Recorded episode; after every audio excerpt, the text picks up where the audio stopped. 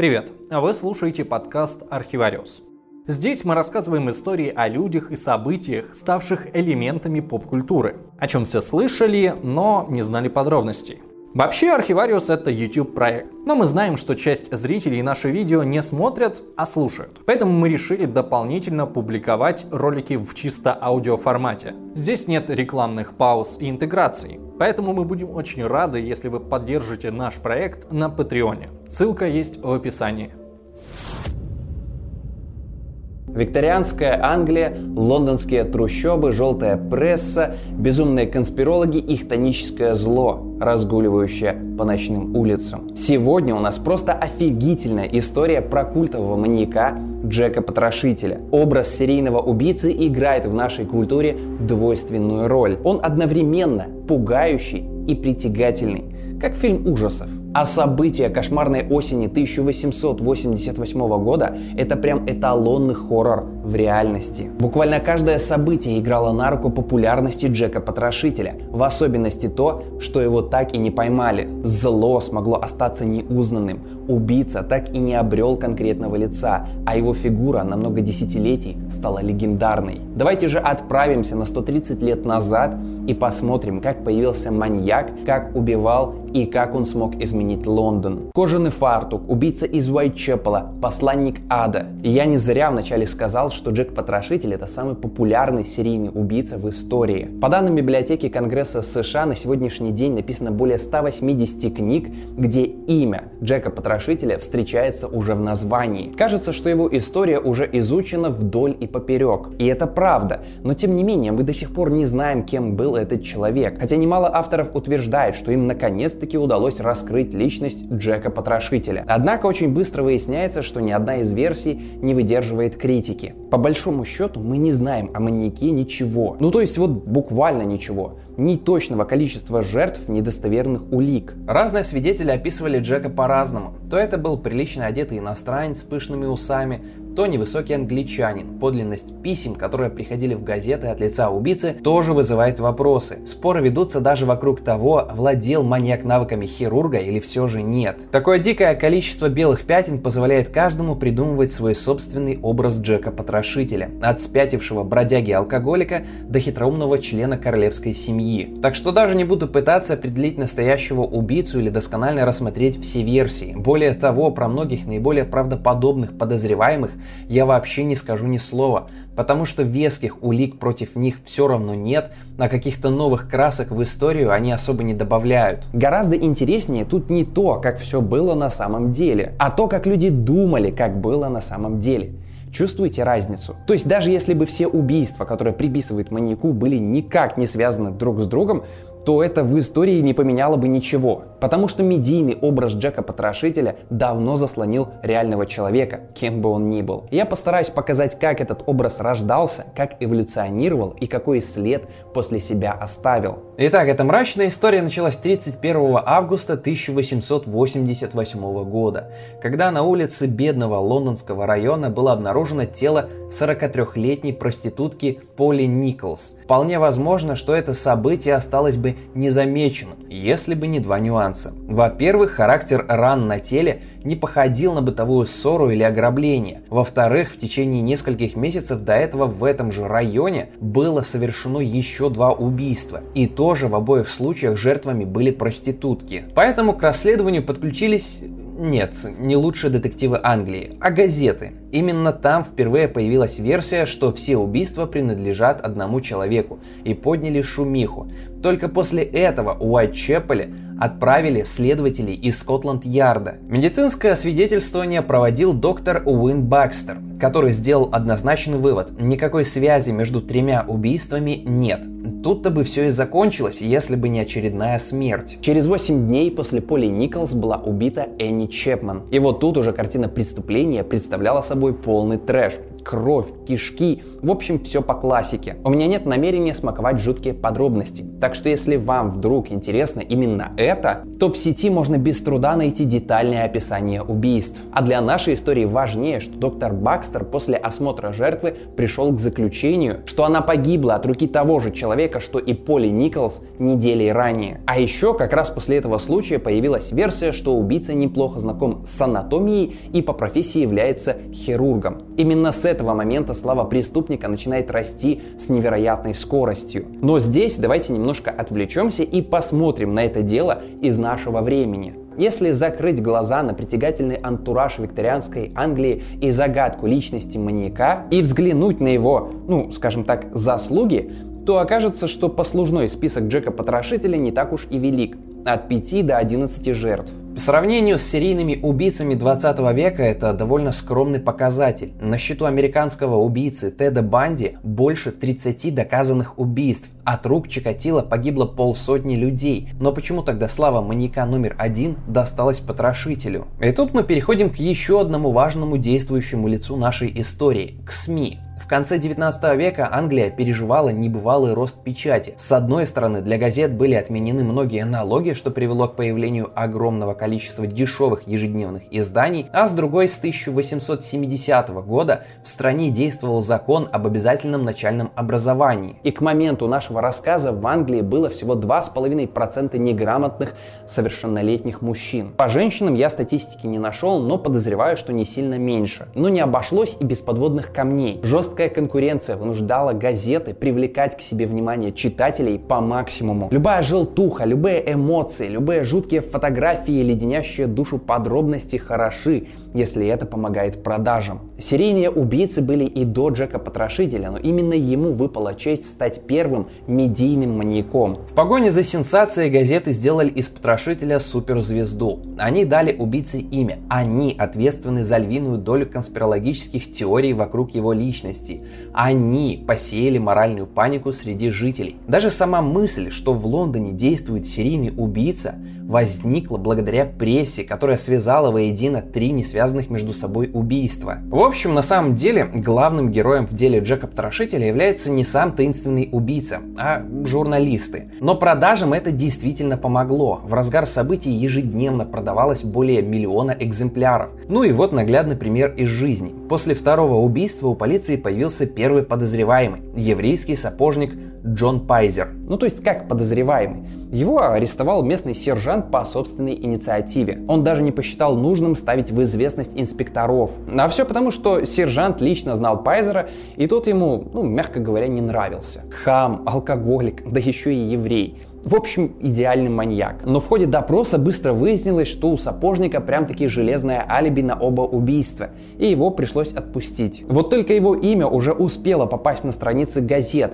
и теперь каждый житель Уайтчепела был твердо уверен, что Пайзер и есть тот самый убийца проституток, и что он не простой сапожник, а участник некого дьявольского еврейского ритуала. Толпа даже попыталась взять штурмом участок, где его держали. Представьте, каково ему было возвращаться домой после таких обвинений обвинений. Но он хотя бы сумел получить денежную компенсацию от одной из газет. Кстати, забавно, что сержанта, который арестовал Пайзера, позже назовут кандидатом на роль потрошителя. Забегая вперед, скажу, что случай с Пайзером был не единственным. Через два года после убийств толпа чуть не растерзала моряка Джеймса Седлера после того, как его в газете назвали Джеком Потрошителем. В общем, уровень паники, охвативший район, сами можете оценить. Туда были направлены дополнительные полицейские, а местная жизнь жители организовали так называемый комитет бдительности и сами начали патрулировать ночные улицы. А еще предложили вознаграждение за сведения об убийце и даже наняли двух частных детективов для независимого расследования. Правда, это ни к чему не привело. А еще хорошо бы представлять, что представлял собой район Уайт-Чепл во время тех событий. Если по-простому, то это были криминальные трущобы, где жили в основном иммигранты из Ирландии и Польши. Гастролирующий актер Якоб Адлер, который пребывал в Уайт-Чепл, Чеполе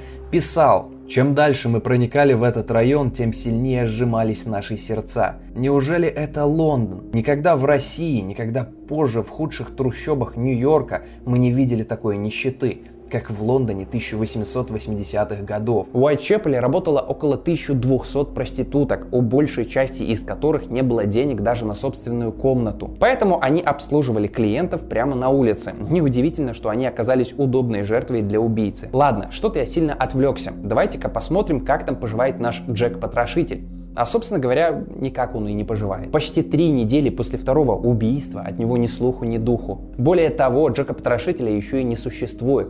Ну, здесь я имею в виду, что его так никто еще не называет. Впервые это имя появилось в письме, которое 27 сентября получило Центральное информационное агентство. В историю оно вошло как письмо начальнику или «Дорого, босс». Текст был написан красными чернилами и с большим количеством ошибок. Автор письма высмеивал полицию и грозился продолжить убивать до тех пор, пока его не арестуют. Внизу стояла подпись Джек Потрошитель. Надо сказать, что само по себе письмо не было чем-то уникальным. Подобных сочинений в лондонские газеты приходили десятки, и за полгода их накопилось более тысячи. Многие называли себя тем самым убийцей, но именно это письмо подарило нам знаменитый псевдоним маньяка. А все из-за одной маленькой любопытной детали. Помимо всего прочего, автор во время следующего убийства пообещал отрезать жертве уши и прислать полиции. И новое убийство действительно скоро скоро произошло, и на этот раз двойное. И у одной из жертв оказалась отрезана мочка уха.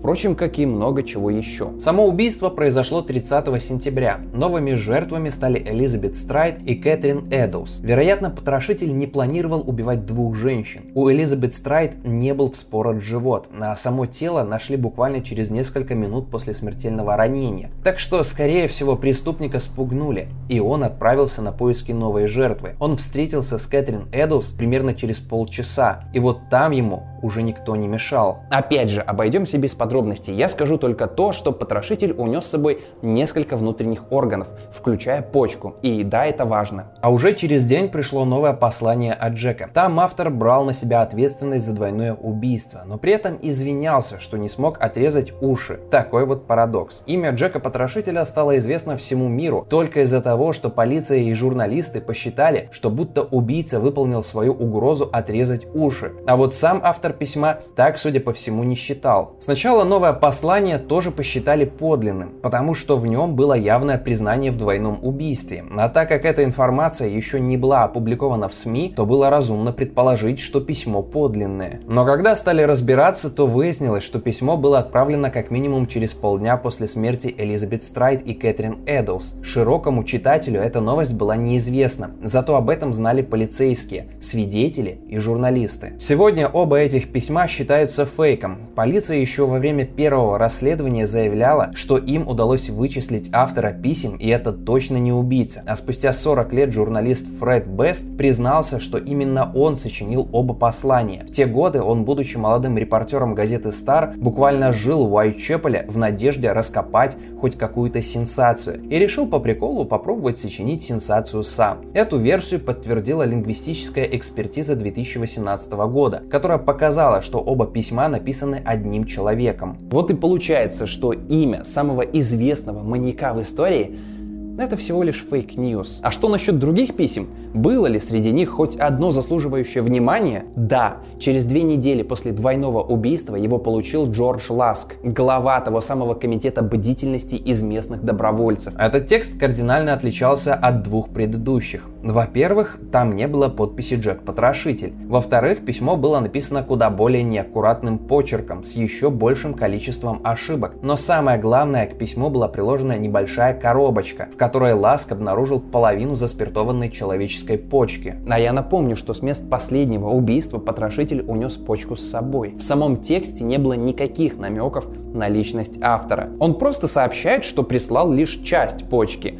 потому что вторую он съел. Многие считают, что это единственное подлинное письмо маньяка. Хотя и тут не все так однозначно. Например, сам Ласк считает, что это всего лишь чья-то дебильная шутка. И вот мы наконец подошли к последней официальной жертве Джека Потрошителя. 9 ноября в собственной квартире было найдено изуродованное тело Мэри Джейн Келли. В отличие от других жертв, она была молода и привлекательна, поэтому поэтому заработка ей хватало на аренду более-менее приличной комнаты. Убийство Келли было самым жестоким из всех, вероятно потому, что убийце никто не мешал. Доктор Томас Бонд, который осматривал тело, заявил, что увечья были нанесены человеком, однозначно не имеющим научных или анатомических познаний. Я считаю, что он не обладал даже навыками мясника или забойщика лошадей. А в обществе паника достигла пика. Смерть молодой красивой девушки взбудоражила публику до предела. Гроб Мэри Джейн до кладбища сопровождала огромная толпа. От полиции требовали немедленно отыскать и наказать убийцу. Но на этом реальная история маньяка заканчивается.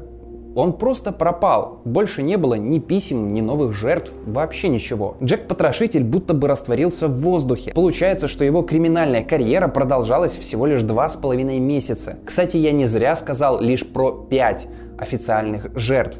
Только Поли Николс, Энни Чепман, Элизабет Страйт – Кэтрин Эдус и Мэри Джейн Келли признаются всеми исследователями. В остальных же случаях слишком много расхождений с этими убийствами. Так что либо они и вовсе не связаны никак с потрошителем, либо совершены подражателями. Куда пропал сам маньяк, тоже не совсем ясно. Сегодня мы знаем, что серийные убийцы, как правило, сами не могут остановиться и продолжают убивать до ареста или же смерти. Есть еще версия, что потрошитель просто сбежал за границу и продолжил свои кровавые дела уже там. Но мне более вероятным кажется, что потрошитель попросту умер. Такого же мнения была и лондонская полиция. Через несколько лет безуспешных поисков и ввиду отсутствия новых преступлений было сделано заявление, что убийца, видимо, скончался или попал в сумасшедший дом так что дело закрыто. Кстати, о полиции. Хоть убийца и не был найден, нельзя сказать, что в Скотланд-Ярде сидели сложа руки. Расследованием занимались наиболее талантливые инспекторы. К патрулированию улиц Уайтчепела было привлечено 150 констеблей. Полицейские опросили 2000 человек. Более 300 были под подозрением, а 80 из них арестовали. Как бы то ни было, реальный Джек-потрошитель пропал со страниц истории, но вот легендарный только начинал жить в полную силу. Люди остались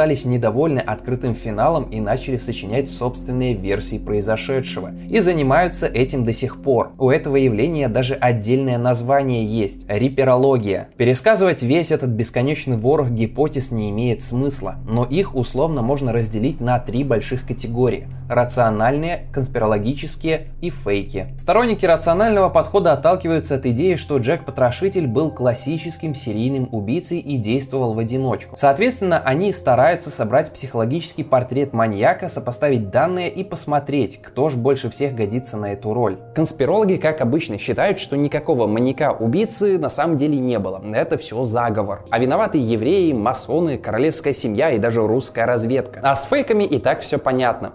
Главная цель автора таких гипотез – это наврать с три короба покрасивше и срубить денег на известном имени. Все три удобно рассмотреть на так называемом русском следе в деле потрошителя. В разное время в причастности к лондонским убийствам обвиняли Льюиса Кэрролла, принца Альберта и даже Ван Гога. Кстати, тут есть и еще одно забавное совпадение. Лондонские убийства у Уайтчепеле случились в 1888 году, а всего за год до этого был опубликован первый рассказ о Шерлоке Холмсе. Вот и получилось, что интерес к лондонскому маньяку совпал с началом популярности детективного жанра.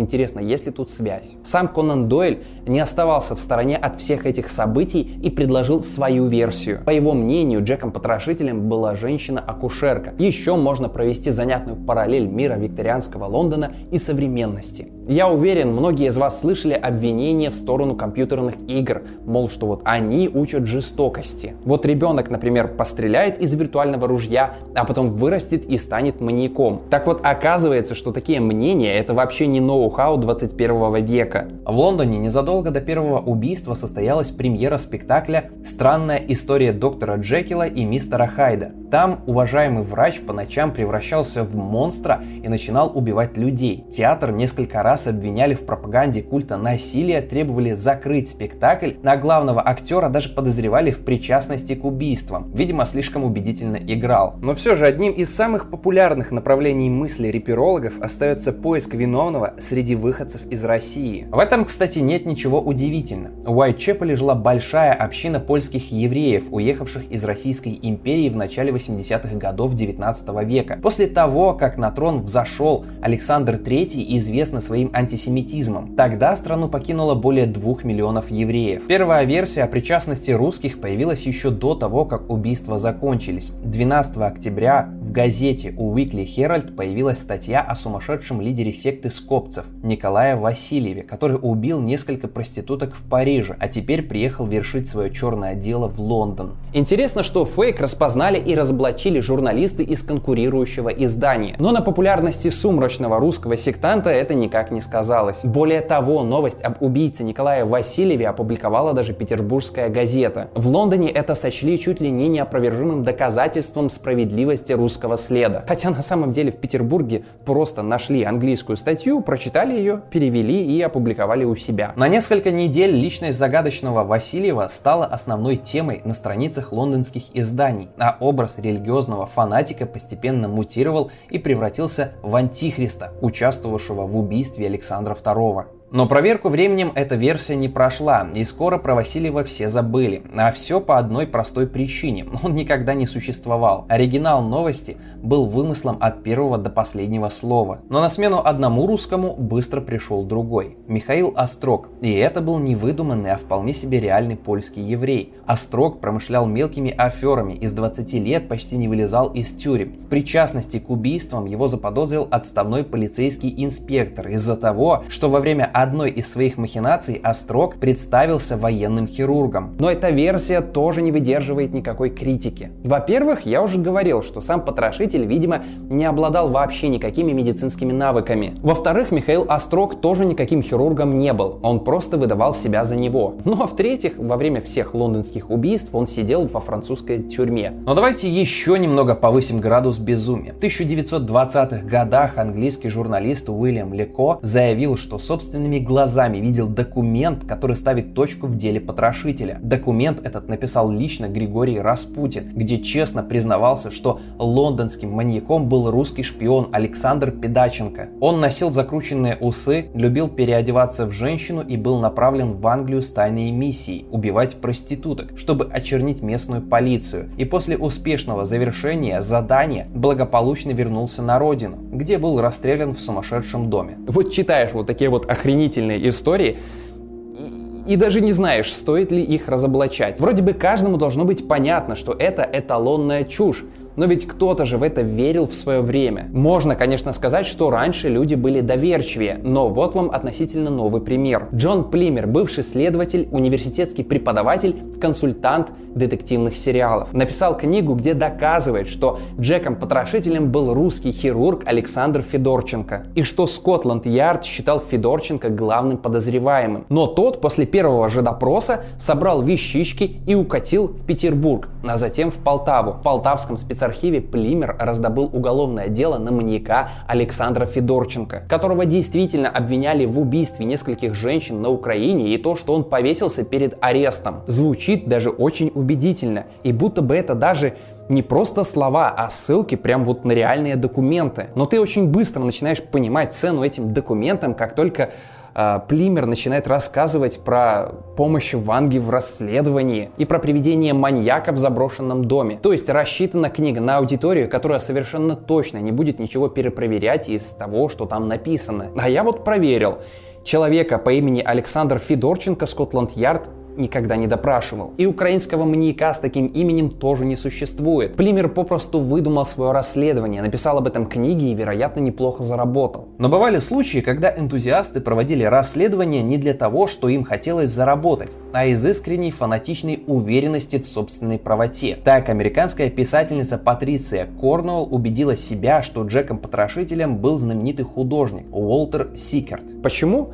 Ну, потому что ей показалось, что на его нечетких картинах с расплывчатыми контурами изображены жертвы убийств. А еще у него есть картина под названием «Спальня Джека Потрошителя». Но очевидно же, писательница потратила 6 миллионов долларов, купила 30 картин Сикерта, скупила его письма и даже письменный стол в надежде найти ДНК подозреваемого. И это ей в конце концов удалось. Не учла она только одного, что эти образцы нужно было с чем-то сравнить, а не с чем.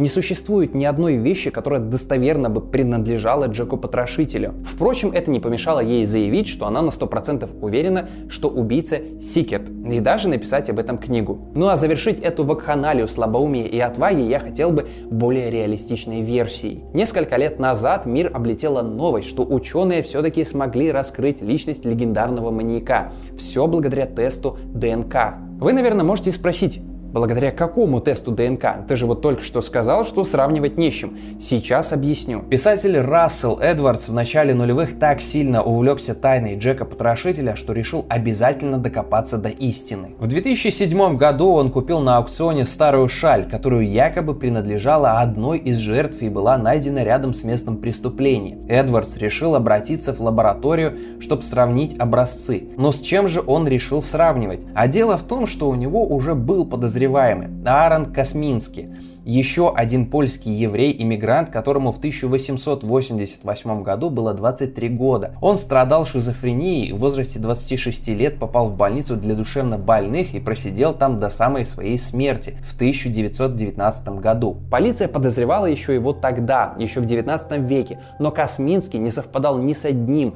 словесным портретом убийцы. Не знал английского, а потом угодил в психушку за нападение с ножом на сестру. Ну а позже о нем забыли. Но Эдвардс решил, что это идеальный кандидат на роль Джека Потрошителя. Он отыскал родственников Космински и уговорил сдать образцы ДНК. Первый анализ провели в 2014 году, и результаты не были опубликованы в виде научной статьи, но проводивший исследование доктор Яри Лоухилайнин заявил, что образцы совпали с вероятностью 99%. Для Эдвардса этого стало достаточно, чтобы написать сенсационную книгу. Казалось бы, ура, тайна раскрыта, но как всегда дьявол кроется в мелочах. Во-первых, у других других генетиков возникли серьезные вопросы к методике, по которой проводились сравнение двух образцов. Критики указывали, что так как проводил анализ Лоухи Лайнин, его делать попросту нельзя. Кому интересны подробности, ссылка есть в описании. Во-вторых, непонятно, что это за шаль, которую Эдвардс уверенно называет шалью жертвы. Он рассказывает, что шаль из полицейского участка забрал сержант, чтобы подарить жене. Той она не понравилась и была закинута в дальний угол. После этого шаль переходила по наследству от одного одного потомка другому, но так и не использовалась, пока не попала в музей лондонской полиции. Именно оттуда ее и купил Эдвардс. То есть история происхождения шали туманна. По большому счету никто не знает, связана она хоть как-то с делом потрошителя или нет. Но такие мелочи не помешали Эдвардсу написать книгу и объявить себя человеком, разгадавшему тайну Джека Потрошителя, но еще и перепродать шаль за 4 миллиона долларов. Какой вывод можно сделать из всей этой истории?